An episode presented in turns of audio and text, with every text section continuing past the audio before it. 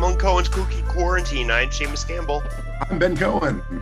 And we are joined today by friend of the pod, Joe Vaughn. Let's His last try name? another one. Uh, Charles Richards. Oh, but okay. What? We're, j- every time he comes on, I'm just going to try another C name until I get get there. Are, are we trying to figure out his middle name? Is that what the game is? Yes. Huh. Can we like make a contest out of this? Like whoever comes closest to guessing your actual middle name, you I don't know, buy a bottle of wine for. I'm down. I could I could live with that. Uh, yeah, that, that gives us a lot of room to spitball. We can we can have some fun uh, if we decide we're tired about you know, talking about serious things. Uh, and then once we find out that your actual middle name is Cookie Monster, then it's just, I mean it's going to blow the for Wow. everybody, but I have to buy now. I have to buy you a bottle of wine. That I, was it's so okay. I'm not fancy. First guess, man. Oh my god, that was pretty amazing. I'm super smart, dude. Uh, I like a dry red, usually a Merlot, but you know I'm, I'm open minded. Got you. You you look like a a, a uh, Malbec type of guy. Fair enough. Yeah, so on a more serious note, uh, we are going to, I do want to begin by saying that this episode will probably uh, involve some talks of uh, sexual harassment and workplace harassment and violence. Uh, so this is your content and trigger warning. So if anyone who, who may be triggered by this, you know, we will advise that you just stop listening uh, because we will be talking about what the latest scandal in New York State. And as much as we like to be glib on this show because it's just sort of who we are as people, this is a fairly serious subject that we're not going to be able to escape. And enough of our, you know, friends of our show are deeply concerned with, and we thought it merited some discussion, which is why we asked Javon to come and speak to us about it. And the there's a lot of questions about uh, what will be the what how uh, impeachment works in New York. So that's also why we are doing this episode. So yeah, this will be a resource for people. And you know, if there we will try to put in the show notes like resources for uh, victims and survivors of uh, sexual and workplace harassment and violence. So, uh, jumping right off, as most people probably know, on Tuesday morning, New York State Attorney General Letitia James did uh, her office held a press conference wherein they announced the finding uh, findings of investigation into Governor Andrew Cuomo, wherein they found after looking at interviewing hundreds of state employees um, and looking at thousands of documents that he did knowingly and repeatedly sexually harass and sometimes assault several members of the of his staff. Um, and this has been corroborated by several people uh, con- um, various notes text messages emails etc so it's not a question of did he do if he did it it's that he they found that he did it. Um, and so now it's there's a question about what happens now um, governor cuomo seems to not have any indication that he wants to resign um, full disclosure, you know, Joe Vaughn and I are on the board of the New York City Young Democrats, and as most listeners to the pod know, and NYSYD has called for the governor's resignation. Um, so, guys, where do we go? You know, I think the basics of what happens we only belabor so much if um, if we think it's going to be good. I think we want to talk about what the next steps are. I know this is why Javon, we asked you to come on to kind of talk about. I know before we set up the actual episode, you said that maybe the process of impeachment wasn't your area of specialty, but as much as you can enlighten us on that. And then I think just politically, it's important to consider what it's going to look like for New Yorkers, especially New York Democrats, as they look to deal with the fallout from this, handle the accountability of the man that was kind of their standard bearer for a while. And Joe, I did actually take notes for the first time ever for this podcast. So Oh, if anything that you can't uh, uh, don't feel comfortable or don't know the answer to, I probably have the answers to.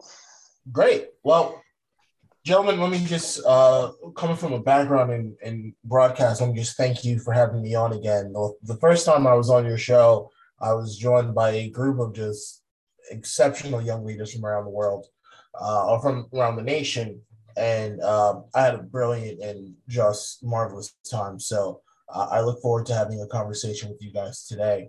Um, as Seamus uh, mentioned earlier in the podcast, New York State Young Democrats um, called for Governor Cuomo's resignation five months ago when this uh, news originally hit.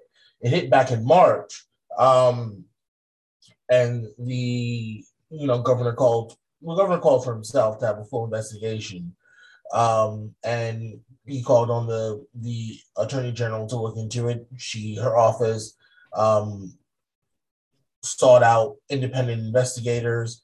They took about five months to create uh, an investigation to con- conduct an investigation, and this past Tuesday they released their findings, which you know codified everyone's opinions and and the the 11 women that uh, Governor Cuomo either sexually assaulted or or harassed. Um, this is a very hard su- subject to talk about because as, as president of the New York City of Democrats, I want to tell everyone how great New York is. I want to tell everyone how amazing we are doing and what we're doing, and New York is leading the way. Um, but that's going to take a back seat a little bit because uh, the governor is just not ready to relinqu- relinquish his power, and that's a bit problematic. Um, so that's kind of the groundwork. Uh, in in his statement on Tuesday, which was as a PR guy, poorly done. Um, that that recorded video was trash. Um, he he basically, you know, blamed it on his upbringing. He learned it from his mom and dad. You know, his dad who was governor for three terms, Mario Cuomo. Um, he he's learned it from his Italian upbringing. He's trying to convey warmth. Listen, uh, I I like to hug people. I like to show them that that I care about them. Uh, but you know, there's a language to to it. Um, if someone is fearing for their life, you can tell. Um, there that, that's not warmth. That's not conveying warmth. That's not conveying, you know, I'm here for you. That is scaring somebody, and you have to take that into consideration. Um, I don't think he does. You know, Andrew Cuomo is most of the time a solid governor. Um, he's done some sleazy things that a lot of us can't get can't get behind. He's done it politically or he's done it governmentally, and a lot of us have issues with it. But you know, at, at his core, he's going to leave um, with a stain on his record. But outside of that stain, he has been able to get New York through some difficult times. But this is this is the time that he needs to really step into leadership and resign. Um, allow Kathy Hochul to bridge an, uh, a bridge a new relationship with the the people of New York, and allow her to have the opportunity to govern uh, the way the state deserves and, and is needed. So I know. And for those who don't know who Kathy Hochul is, she is the lieutenant governor uh, yes, who great, the great lieutenant governor of the great state of New York, the great Empire State. Um, she will do the state justice. She, you know, she's not from New York City. She's not from Long Island. She's not even from the Hudson Valley. She's from the great city of Buffalo. So, um, you know, it's a different perspective of the world. Side note: birthplace of Ben Cohen.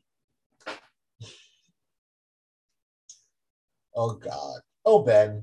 Oh Ben. How I how I adore you so. Um, but yeah. So this is a very complicated time for for the for the New York Young Dems, New York State Young Dems. It's a difficult time for New York Dems uh, in general. A lot of which are are still pushing for the governor to fight it. Most of which are requesting the governor's resignation, including the chair of the New York State Democratic Committee, Jay Jacobs, uh, as of earlier this week. Um, and you're going to see a lot more. I mean, to be fair, if the president of the United States calls for your resignation, if the Senate majority leader of the United States Senate calls for your resignation, if the Speaker of the House of the U.S. House of Representatives calls for your resignation, on top of the DNC, your own state party, um, the Senate majority leader, the lieutenant governor, and the assembly speaker all call for your resignation. Chances are, like 41 party chairs, and, and party yes, chairs. 41 county party chairs. Chances are, you know, you lost the confidence of, of your state, and mm-hmm.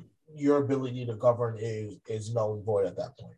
Um, so that's what New York is dealing with. Um, we're looking into a, a very tough, rigorous impeachment process. Um, now, this hasn't been, no one's been impeached in, in New York for almost 100 years. Um, and these laws are definitely antiquated. Um, they're, they're, they're very analog, you know? Um, they were written at a time where no one really ever wanted to get impeached.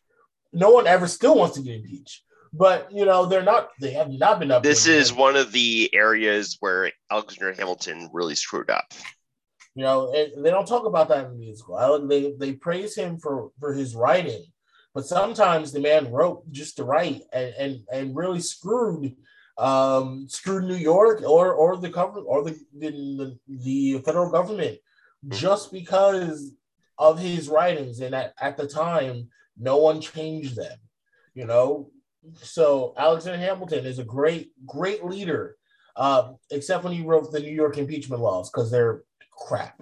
Um, and so that is why that go, one didn't get a rap song. Yes, exactly. I don't think it was in the original, um, the the original three hour show. So you know, um, but let's talk about the impeachment just for a second. Yeah. So right now, the assembly, um, which is basically our House of Representatives on, on the state level, uh, for those that are, are not aware of what the New York State Assembly is, uh, we have two obviously very much like the the federal government and most state governments, we have two branches of uh, of legislatures. We have our our House, which is our assembly, and we have our Senate, which is our Senate. Um, uh, and you know, impeachment right now is happening in the House, so it's happening in the Assembly. The Assembly majority had a comp- had a caucus call, um, and more than a majority of, of the majority and in, when it comes down to New York State, one thing to realize is the New York State majority is the assembly. We have a super majority in the assembly. So whatever Democrats want, and the Senate for what it's worth. Well, yes, but that that changes just a little bit when we talk about what this yeah. means for the Senate. So just thinking in the assembly, you know, keeping the assembly at, at, at your forefront right now, you have to understand that the assembly is taking up this matter and that the assembly is a majority, a supermajority of Democrats. So like Republicans really have no say, although they will vote to impeach Cuomo because why else do you have Republicans if not to do this? Um, what we need to understand is how Democrats will operate within within the means of impeachment. Right now, a majority of the majority are have lost confidence in him, so they're en route to impeach him. So the case is now being created by the Judicial Council. Uh, excuse me, not the Judicial Council. Wow, uh, the, you're really in YDA brain. I, I've, I've, I've had, I've had a couple weeks. Um, ben knows what I'm talking about. Oh goodness, yes, I do. I you should have saw. I, I gave him no trigger warning. I said Judicial Council, and he like perked up and was like, ah, not my, not my circus, not my clowns. but it was Ben. It once was your circus. Um, but just kind of going back to impeachment, yeah. right? Yeah. So, like the Judiciary Committee right now, they are requesting. Um, they're going to be meeting on on Monday. We are recording this on Saturday, August seventh, and so they've said to Cuomo's lawyers, uh, you can give your replies to everything uh, by the 13th. So Friday the 13th, you know, go figure. So we'll see what happens in it. If anyone watched CNN yesterday, uh, Cuomo's attorneys uh, did a press conference uh, basically trying to discredit uh, these uh, survivors. It was not good. Which is Their argument- done from the beginning. You know, this is not. This is this is what uh, most. This is what J.R. on WWE would call vintage Cuomo. Uh, this is what he does, who he is.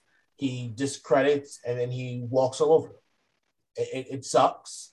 It's not a great way to operate, but that's what he's known for doing, and that's what he's probably going to continue. And he's going to have his lawyers do the same thing. And it's unfortunate. As Seamus said, you know, Monday, the Judiciary Committee um, will will meet uh, and they will start the process. So one thing that is really apparent, really just, you know, everyone should really just realize something from the beginning. Cuomo can resign. Before Monday, Cuomo can call a press conference and resign. And Kathy Hochul, who's the current lieutenant governor, will be the governor. And then we'll figure out the lieutenant governor after that. But he can resign, which would lead to so much less, so many less factors and problems. If he resigned, we would have an opportunity to really get back to what New York needs to be doing, and that's governing, and that's legislating, and that's ensuring the sanctity of our state through laws and protections, and making sure that the the Delta, Lambda, Zeta, Beta, Heta, Keleta variants of, of COVID nineteen are being dealt with. I, I I'm, I know I was being a little funny, but like COVID's a serious thing, Mhm. um, and and we need a leader at, at the forefront handling New York's real problems. We don't need to be stuck up and held up in an assembly hearing, in a judiciary committee hearing, uh, or an impeachment process when we just don't really freaking need to. But here we are. Um, but if the process begins, and trust me, the process will begin in the next week um, or so, possibly two weeks. Um, if he resigns throughout the, the process, the process continues. So, although he can resign in three weeks, he's still going to get impeached. And there's still going to be a trial in the Senate. So, very much like the federal law, and we've all under, I think we all understand the federal law of impeachment just a little bit better, having lived in the last two years. Um, we understand impeachment there, right? So we don't need to talk about that part. But here in New York, it's a little more ass backwards, as I like to call it. Um, so the assembly comes up with their with their you know book, if you will, the book of Cuomo, why we should impeach him. Yeah. Now it's not just going to be. I- I'm, I'm going to just you know kind of bear with your your audience for a second. It's not just going to be about sexual harassment and assault. The chances of that being the sole purpose of impeachment is kind of laughable. In the last year, the Cuomo administration has done some stupid shit. And I don't know if we can curse, but stupid stuff. Yeah, yes. Just Go case. for it. Great, fucking amazing. They have done some stupid fucking shit. Um, between downplaying the uh, senior citizens' deaths in senior senior citizen homes and, and, and you know senior living, um, to the disastrous um, parts of the what I like to call the Tappan Zee Bridge in, in the Great Hudson Valley region of New York, um, but to what he would call his father's bridge, because he named it after his father, uh, the Mario Cuomo Bridge. There's a lot of issues here. There's a lot of issues to pick and pull from. Um, his staff, his his real staff, his central staff, not his regional staff members, but his real next to him 24/7 staff, they're not making his job any easier because they're on Twitter fighting other people and arguing and, and really bullying their way to be heard. Not helping. So I really want folks to, that are listening to your show, uh, Ben and, and, and Seamus, to really know that this is not just going to be about sexual harassment. It's not going to be just about sexual assault. It's going to be about the, the senior citizen homes. It's going to be about the Tappan Zee Bridge. And I'm sure the assembly is going to pull out a couple other nicks and, and try to get him on. You know, they only have to really get him on one.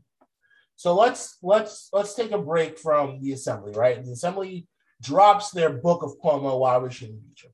What's next? So the next part is bringing it to the Senate, where the Senate will be. I will say one thing. Uh, so, uh, state of pol- New York State of Politics, which is a great blog for anyone who follows New York State politics, they have right now 40 Democrats in the Assembly have called for the governor's resignation, and all 43 members of the majority or the minority conference, uh, aka the Republicans, have called for his resignation, aka 83 members of the Assembly.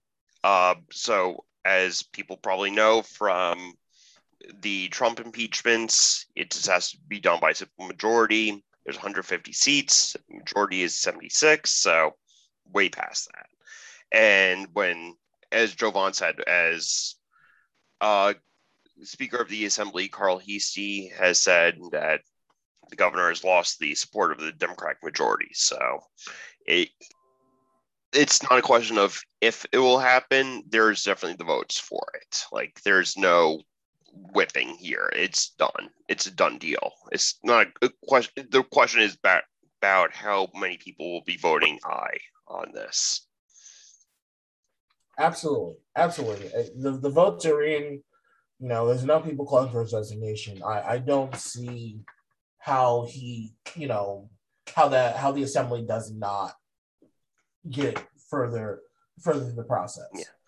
And the Well, second that the assembly does impeach, Cuomo is actually no longer governor, or for all intents and purposes, uh, Kathy Hochul, the lieutenant governor, will become acting governor. The intent on that is basically that the governor, while facing impeachment, would be so preoccupied with uh, trying to Defend himself. exactly that they would not be able uh whoever the governor is would just not be able to discharge their duties so uh the lieutenant governor becomes acting governor and then at the same time uh the Se- senate majority leader andrea stewart cousins will actually become acting lieutenant governor and for that reason uh, when we get into the senate part uh the senate majority leader who Well, is also getting, you're getting ahead of yourself here, Seamus. We, Yeah. we haven't reached that part yet. Okay. Go ahead. We haven't, we haven't I think one of the reasons that we wanted to have this episode is to let people learn about it a little bit more step by step, just because, I mean, for you guys, yeah, you know this. This is your world, New York state politics and state governments. We want to give the opportunity for our friends and our listeners elsewhere a chance because we're all going to hear about this over the next several weeks. This will So, be this will be Trump can- part three. So yeah, so the assembly uh, creates their book of Cuomo, why we should. It sends it to the Senate. Seamus talks about Seamus talked about the the first thing that happens, right? So the first thing that happens once the impeachment trial or once the impeachment is sent to the Senate is Kathy Hochul becomes acting governor. Uh, Andrew Cuomo gets stripped of his duties and powers, um, and he becomes a temporary citizen. Um, this rule, much like Seamus was in, was uh, talking about earlier, is to give him the opportunity to pay attention fully to his um, trial in the Senate. Why this rule was written, right? Back in the day, over many, many moons ago, uh, in the time of Alexander Hamilton, you had to be a lawyer to be a governor, and not everyone had their own personal lawyer. So this at the time was meant so the governor, who was chances are a lawyer, um, could defend himself, or uh, yes, himself at that time. Uh, but now we're going to say themselves because we want to be inclusive. Um, that they so it was meant for them to defend themselves in a in a Senate trial. Um, that's why we we we promote the lieutenant governor to acting governor, and I and it's important to um, tell your audience that in this case, it is even more strenuous on on someone like Kathy Hochul.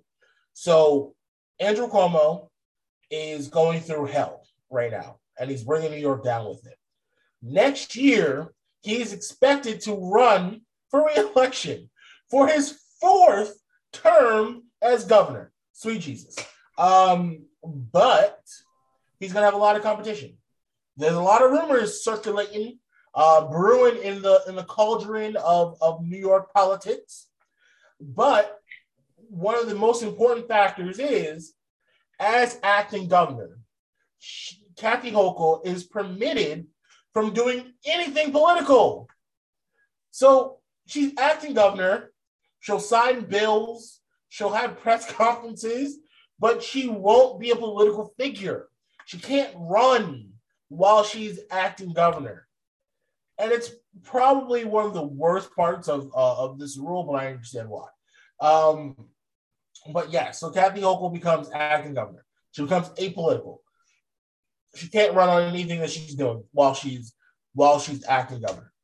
Um, Andrea Stewart Cousins, who is my great senator and my uh, my dear friend, um, becomes lieutenant governor because she's in the line of succession. So now that the Senate, now that the Senate has the book, right? The two people that run the Senate are the lieutenant governor and the Senate pro tem, the majority leader of the of the Senate, and they both get omitted from the trial. They get taken out because now their duties and responsibilities are no longer in the Senate, but in the line of succession. So now they are paying, they are governing the state. And here's the really crazy part of this. We keep on talking about the Senate. It technically, and this is like, I want to put asterisks around the word technically because it's it's not the Senate that it goes to. It goes to the this is the exact term, the court for the trial of impeachments. Now, what the heck is that? So that is the best part of this entire. When I, when I mentioned how ass backwards this is, this is like the creme de la creme of ass backwards, right? Ben, are you are you ready for this? I'm I'm so, very excited. So New York, right? Everyone knows the federal federal impeachment laws. It goes straight to the Senate, and the Senate acts as jury. And then generally, uh, especially in, in Trump Trump impeachment one, you had um, the head judge from the Supreme Court um, sitting as as a moderator, right? Well, we have a version of that in New York. But here's the ass backwards part of it all. In New York, Andrea Stewart Cousins gets omitted from the trial because she's now in the line of succession. Now she's a governing body. You lose one senator and you lose Kathy Hochul, but she's not really the, the, the president of the Senate. It's more ceremonial. But you lose Andrea Stewart Cousins, which is a vote, which is a senator. But here's the best part you add in the court, the highest court in the land, which in New York is the Court of Appeals. You add in every justice from the Court of Appeals. And here's the best part they were all nominated by Andrew Mark Cuomo. so, not only that, the chief judge of the Court of Appeals who is also a Cuomo nominee, becomes the moderator. And they each, they each have a vote on whether or not they will impeach, or uh, well, not impeach, remove Andrew Cuomo from his post. Friends, think about this. You have, well, I think we have 50, 60 something senators um, in, in, in, in the Senate. I, I forgot how many. Seamus will probably correct me in a second. Wait, how many senators total? Yeah. 63. 63. Okay, you're So it's in there seven members of the uh, Court of Appeals, so it'll be 70. However, you take out uh, Senator Stewart Cousins, and that comes 69. Nice. So Yeah. what's two thirds of that? Drum roll, please. 46. So, friends, look at it this way. You're now shifting a whole a whole issue now. Things change now. Now, in New York, we do have a supermajority in, in the Senate. Um, Republicans are not necessary, again, not, not, not necessary. We can do shit. And we don't need Republicans to do it. However, every every Republican is going to vote for removal. And that's Right now- right there. right now, the Dems are probably more or less a little split, depending on where you're from. Um, but majority of them will vote for removal. And right now, so far, 38 Democrats in the state Senate have called for the governor to resign. So you take the 20 GOP senators, the 38 that have called to resign, you get 58. That is way more than the 46 you need to remove. Now, let's just say, on the off chance that they're just calling for him to resign as a call just to, you know, go downstream the same way. No one wants to. No one wants to swim upstream. Everyone wants to swim in the same direction, right? Let's say the vote comes to it and it is hella close. Why is it going to be hella close? Because Andrew Cuomo appointed seven jurors to his impeachment trial. They are his appointees. And the head judge, who's also his appointee, is now moderating the, the situation. This is the ass backwards part of the entire ordeal, friends. Like, In fairness to the system by which we choose judges for the Court of Appeals, it actually is pretty, is somewhat apolitical. Of course, everything's political, but because, so for the unformed, which is probably most of our listeners that are not from New York, because I don't think most of our listeners are from New York. What happens is that when there is a vacancy or about to be a vacancy on the Court of Appeals, governor will create a panel of respected jurists, uh, legal scholars, um, former judges, etc. To and there'll be usually about like like ten of them or so, and they will uh, solicit literally solicit resumes and CVs to of of people who are interested in running uh, or being put on the Court of Appeals, and they'll do interviews. They'll you know do the whole vetting process and all of that, and then they'll come up with a list of about usually like five to seven names to that they'll present to the governor, uh, saying these are the people that we think totally cool with uh, being appointed to the Court of Appeals. From that list, the governor will then pick a person that will then go to the Senate for confirmation. So it is actually trying to make sure that there are people who are respected in the legal community uh, that are on there. And the people that I have been appointed, they are both Democrats and Republicans. Like John DiFiore is used to be the Westchester uh, County DA, a Democrat. Uh, but also eh, you have eh, eh. Let's let's be let's be a little loose on the term Democrat when, when we're talking about Janet DiFiore. Okay, I have to deal with her as my DA. but then you also have Michael Garcia, who most people will not know who that is, but he was the U.S. Attorney for the Southern District uh, on March 17th, 2008. Why is that date so important in New York politics? That was the date that the New York Times broke the story that Eliot Spitzer was into some very interesting things. Let's The man was way. dealing with prostitutes. Okay, Jovan was a little more blunt than I. Yes. Y'all And- really do produce some characters in New York politics. Oh, Oh, yeah. absolutely. absolutely. You got these guys. You got Anthony Weiner. Um, I They, won't they dredge up. don't And, claim that. I'm not going to dredge up anyone who has ever been like directly part of YDA. Uh, Oh my but- God! Wow, you are really you are scratching the whole bottom of the barrel, my friend. Jesus Christ! uh, it's it's interesting. I mean, because yeah, you're describing the process, and I mean, it's not exactly the same way that we appoint uh, people to the say to the Supreme Court of Kansas. Uh, we have a just a completely nonpartisan nominating commission. It sends three finalists to the governor, uh, and then she picks her favorite, and then the legislature has to confirm them, and it's less of a bloody process than it sounds like it should be. Uh, it sounds like yours is at least slightly more elaborate. Um, but I mean, I, I get where what the mentality of it is. Um, and regardless, I don't know. I mean, yeah, the fact that it's full of people that were directly put into their positions by Governor Cuomo sounds like it is just a whole can of worms. I can see in any situation like that, in most scenarios, I can see judges saying, screw it, I've got mine. I'm not really going to feel like I owe anything to this person anymore. Because frankly, a lot of judges are willing to vote against the people that appointed them in different capacities. I don't know if it's going to work like that with, you know, the way that politics work in New York.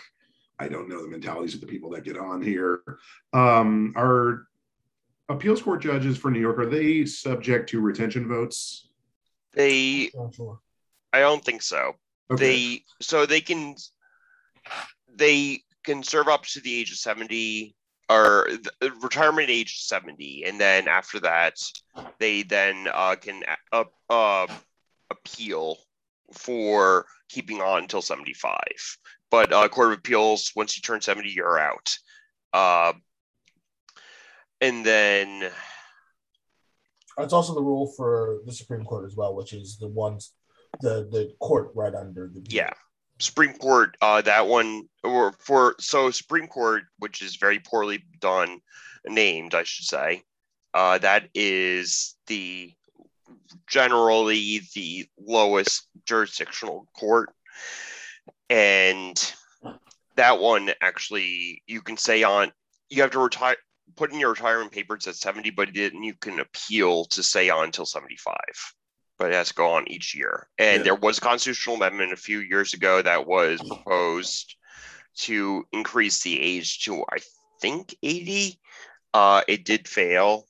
Um, I was a supporter of it because, you know, I think it's this reverse ageism, or actually, it is. Yeah, it's ageism on the upper side. And alas, you know, didn't pass. So because of that, Cuomo got to appoint every single member. we have i mean yeah we have an age limit i think it's 72 for kansas um, and then it's once you kind of get to the last retention term where you would hit that you basically just get to stay on either until your birthday in which I, I believe a lot of people just sort of choose that say that's enough i'm going to be gone uh, i know when i was in college I, I interned for the judicial branch for the state and our, our uh, chief justice hit that point and said, I'm good, I'm done, I don't have to do this anymore. I'm, you know, come from a wealthy family and I'm just going to retire back to our farm.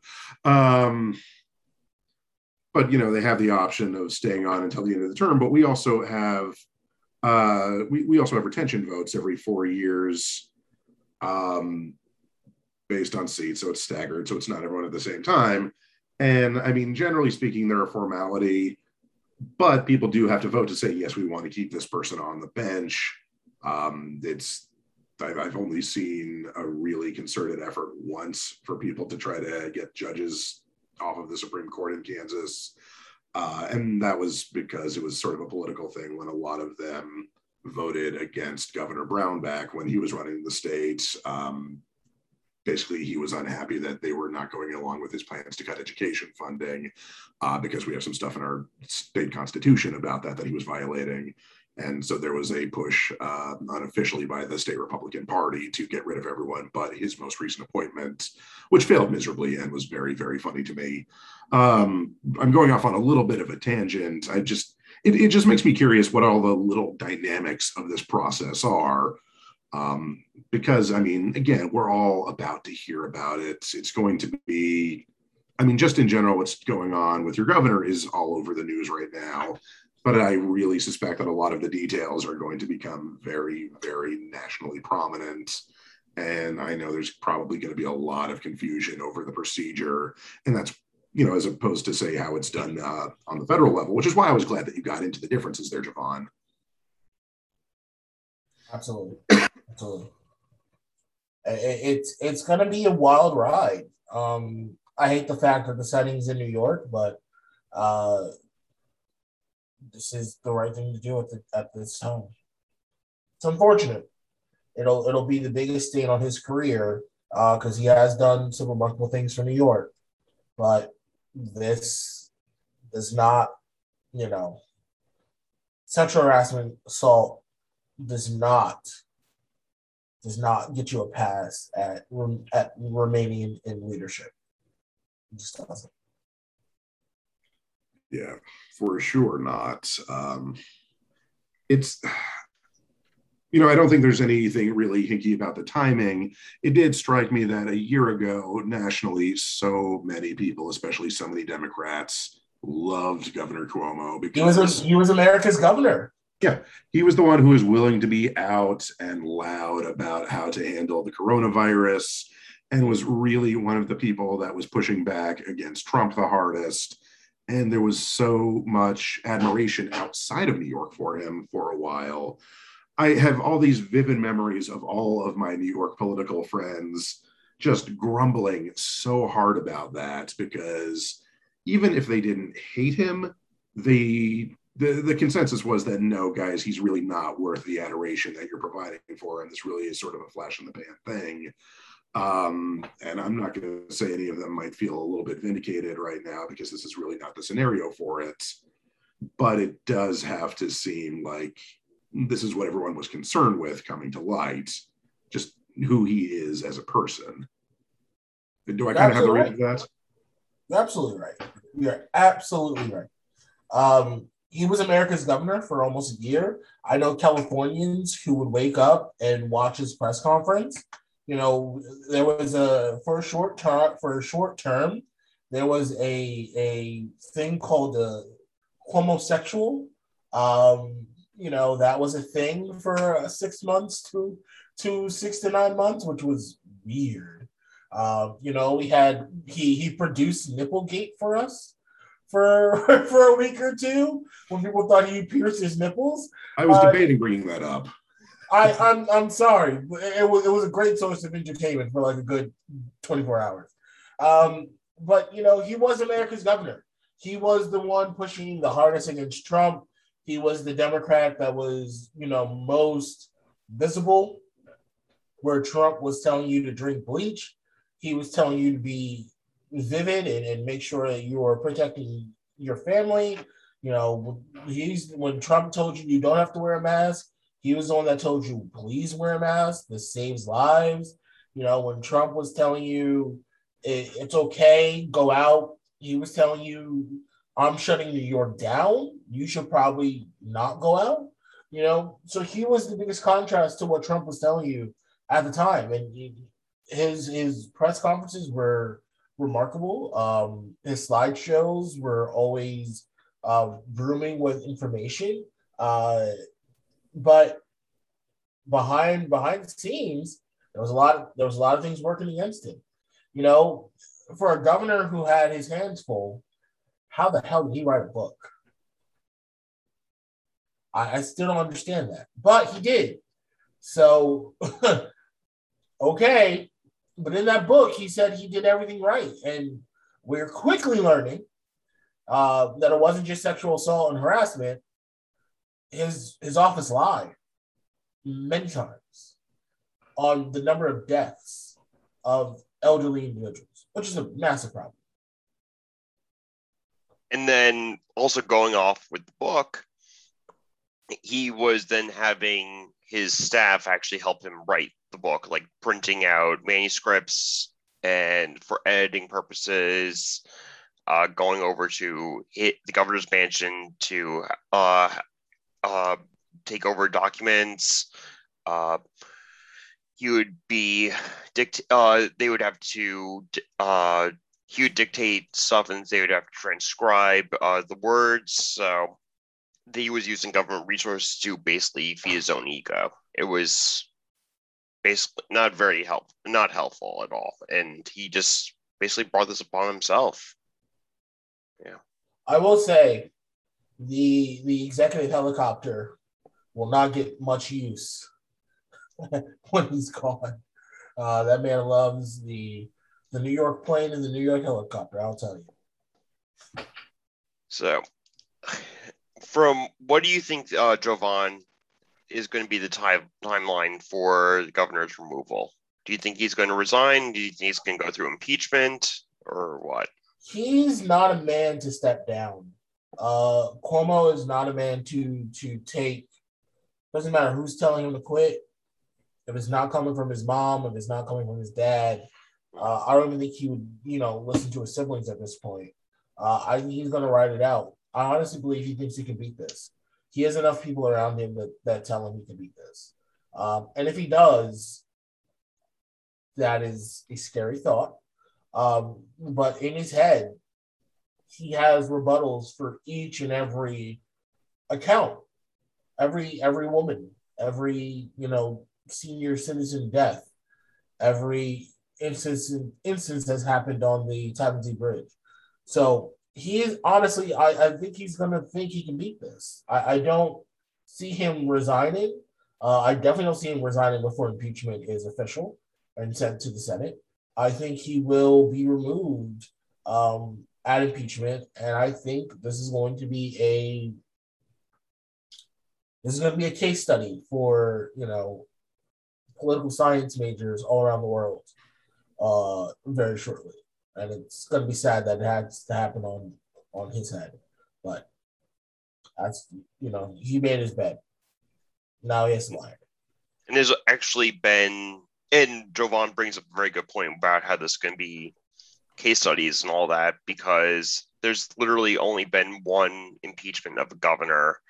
Um, it was Arthur something. Um, was yeah the first Catholic governor of New York State. I have to Google this. Um, he needs to take a picture of from Williams. Uh, oh, sorry, I wasn't even Arthur. I was really wrong.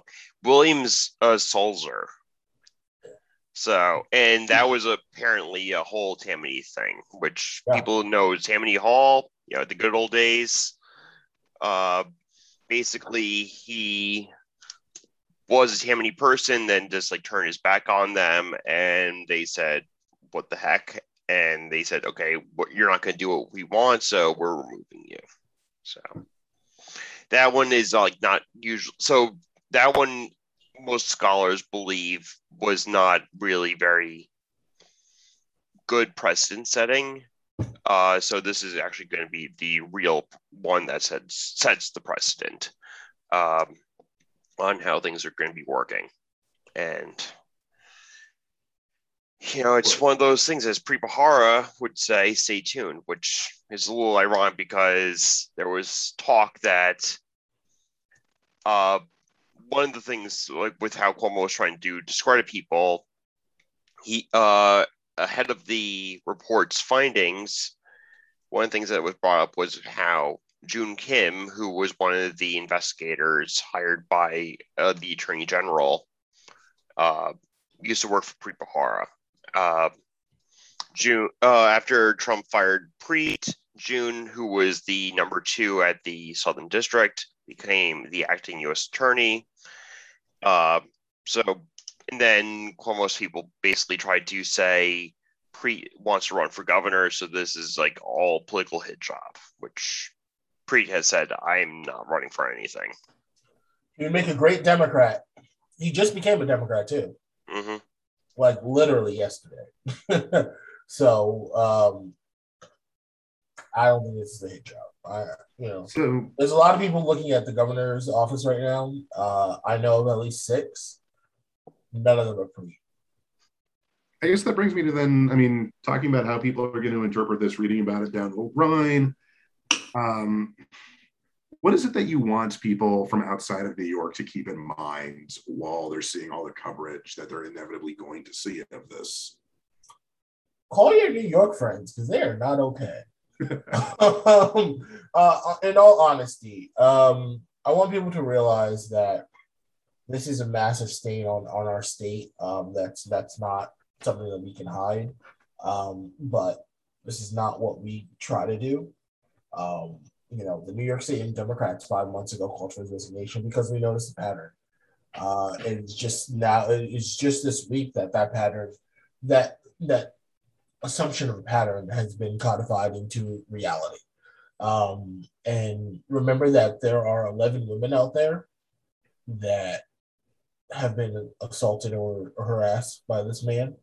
Um, and they have feelings and, you know, families and it's time to be a little respectful to, towards them, a little more respectful towards them, um, but also that this is a process. So, you know, let the process play out. Um, we, a lot of us will sit on panels.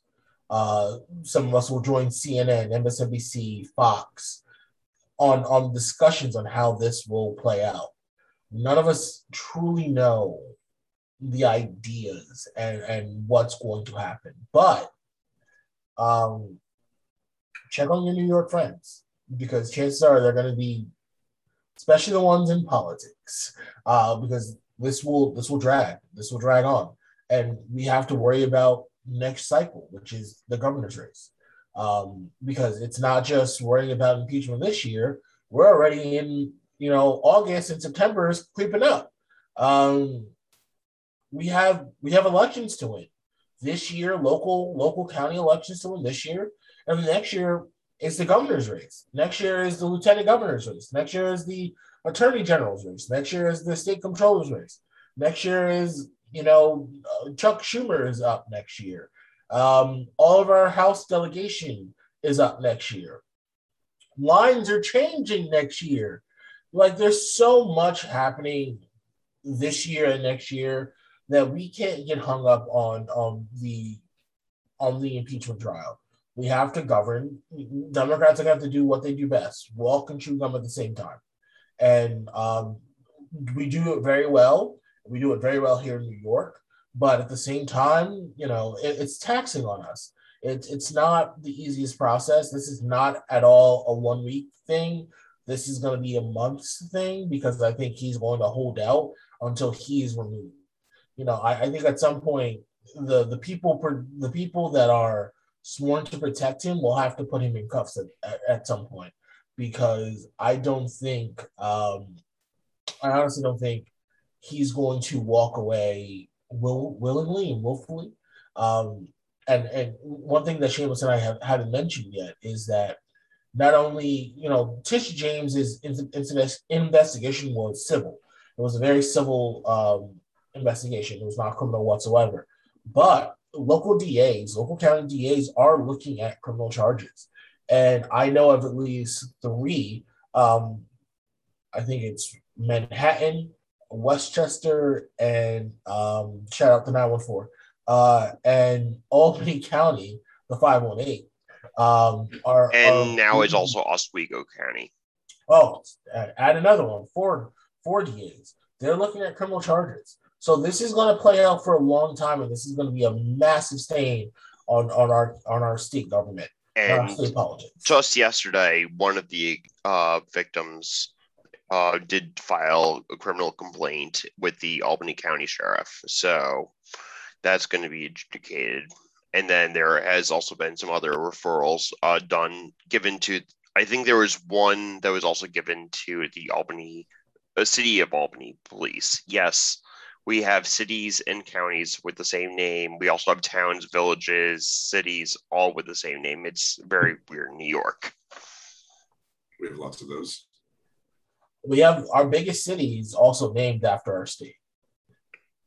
We have counties that share the names with cities that are not in those counties. Oh, those are my favorite. Um, we have that too.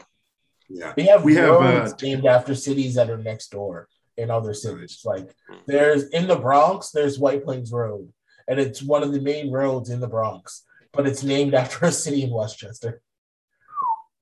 Yeah, we have a we have a county that's Wichita County in Kansas. Um, Wichita is the most populous city in the state. It is not in Wichita County. They are many miles apart. It is deeply confusing. Absolutely. The lesson here being everyone who has ever named a geographical location, at least in the you know last 250 something years of American history as we know it, uh, were complete and utter nonsense. Probably a lot of drugs involved. I would say so. Yeah. But yeah, it seems like it's going to be a game of stay tuned, really. Uh, we know the governor is trying to fight back on this whole thing. I, for one, do not think it's going to work. Uh, his lawyers had a press conference yesterday, and basically their arguments were that one of the accusers or victims, really, um, they tried to discredit her by saying that she was eating cheese and crackers. What? Literally, yes.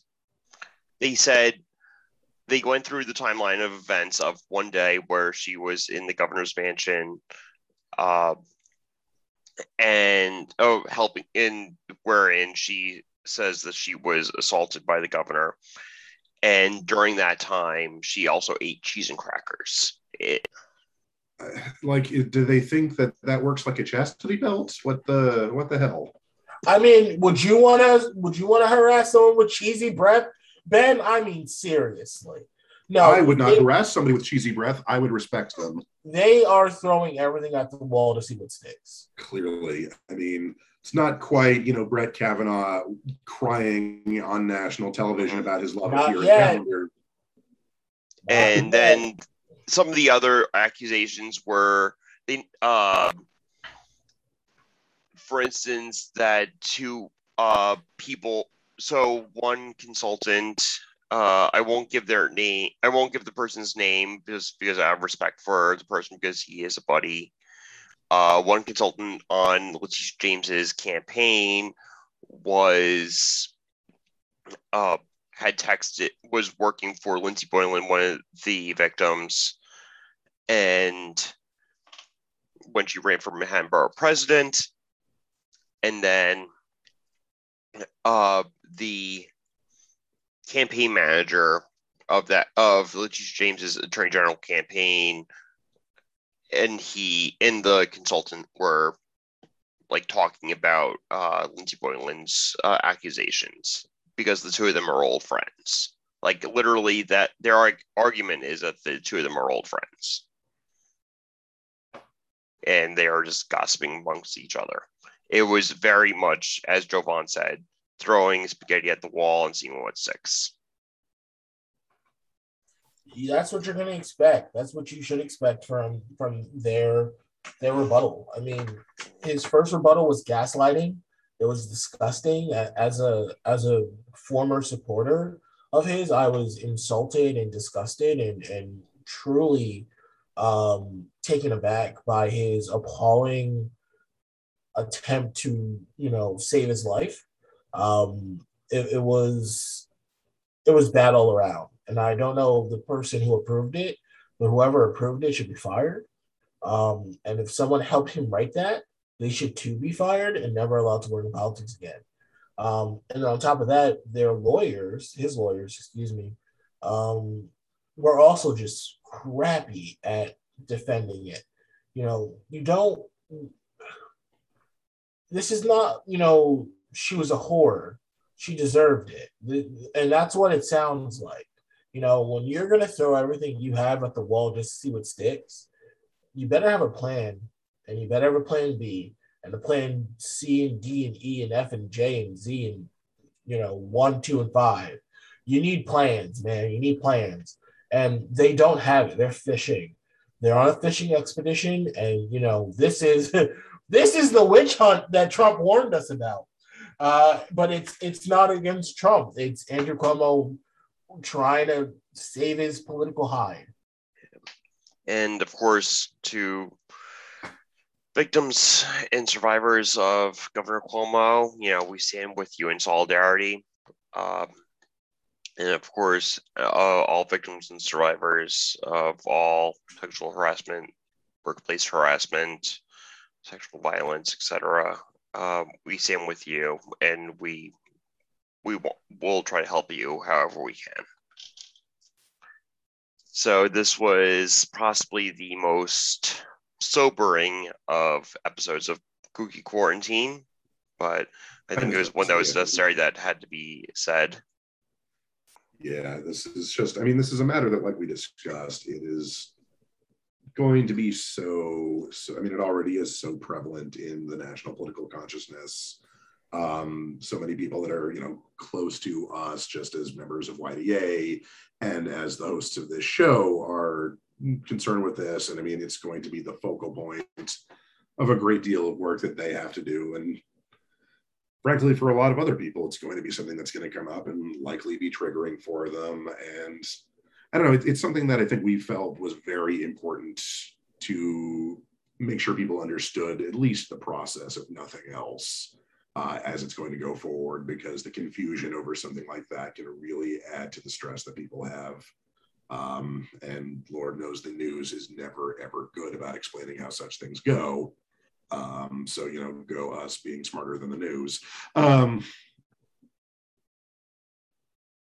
but at some point, I know we, you know, we like to have fun in this show. We are, by and large, a couple of smart asses that like to come and bring our friends on to make quips with us. Um, but this really felt to us like it was something that was too significant either to ignore completely or to handle with kid gloves. Absolutely. And I think, uh, you know, your, I think the listeners will will understand the somber tones of this, you know, this conversation and understand that this is very serious. But next time you guys ask me to come on, I want to have fun. This this was this was. We'll hard. schedule a fun one for you, Jovan. Uh, we'll we'll have more talk about your middle initial, maybe. Um, yeah, if you know, yeah, if uh, we we spent a good chunk of our last episode talking about Space Jam, so if you want to do anything oh along oh those God. lines, I, just, just I'm still a fan of one. I can't do two. Two was two was good for for new age technology like the animations were were kind of funky and fun. Uh, not not to be a gross guy, but like I miss the old Lola Bunny who was just sassy, like not flirty, but just sassy. Like she was just tell me about it. Like I I, I miss that one. Um, and I I miss no one beats Michael Jordan, man. That's just that, that's the real bread and butter of it, you know. Amen just can't. Everyone wants to be Mike, but no one, no one can ever get there. I like LeBron. LeBron's a great dude. He, he's doing amazing things. He's doing Mike. He's doing things that Mike didn't. But like this, this wasn't it. Ah, uh, LeBron. Sorry, buddy. You, you, you Space Jam 2, it's very meta. It's that's the best way I can put it. Yeah. Yeah. Although I will I'm excited to see um the second Suicide Squad today. I'm going to watch that later. Planning on watching that later myself. That can that can be one of our fun episodes in the future. Just you know, Kooky Quarantine goes to the movies. You guys are gonna make it another four-hour thing. Yeah, I, am gonna have to do a whole other podcast. It's gonna be Kooky Kooky Quarantine goes to the movies. Yeah, and talk about and, bad movies. You know, Seamus, we did the, the last time we did that episode that long. We didn't necessarily have to, um, but hey, we can do a little mystery science theater thing. We'll figure it out. Doctor Who. Uh, We're gonna watch Doctor Who on, on on the show. I mean, I'm willing. I'm I'm completely willing. Oh yeah, totally. Like we can commentary. Oh yeah. That that actually would work. You guys are really not. Don't do that. don't, nerds. Don't do that. Don't do that. Well, Jovan, thanks for coming on the pod. Absolutely. Thank you for having me, guys. Appreciate yeah. it. Uh, uh, Campbell, uh, Campbell and Cohen's Kooky Quarantine is a production of Dog Pack Incorporated. Uh, theme music is produced by Alexander Nakamura. I've been Seamus Campbell. I've been Ben Cohen. We've been joined by Jovan C. Richards. Thanks, everyone. Stay safe.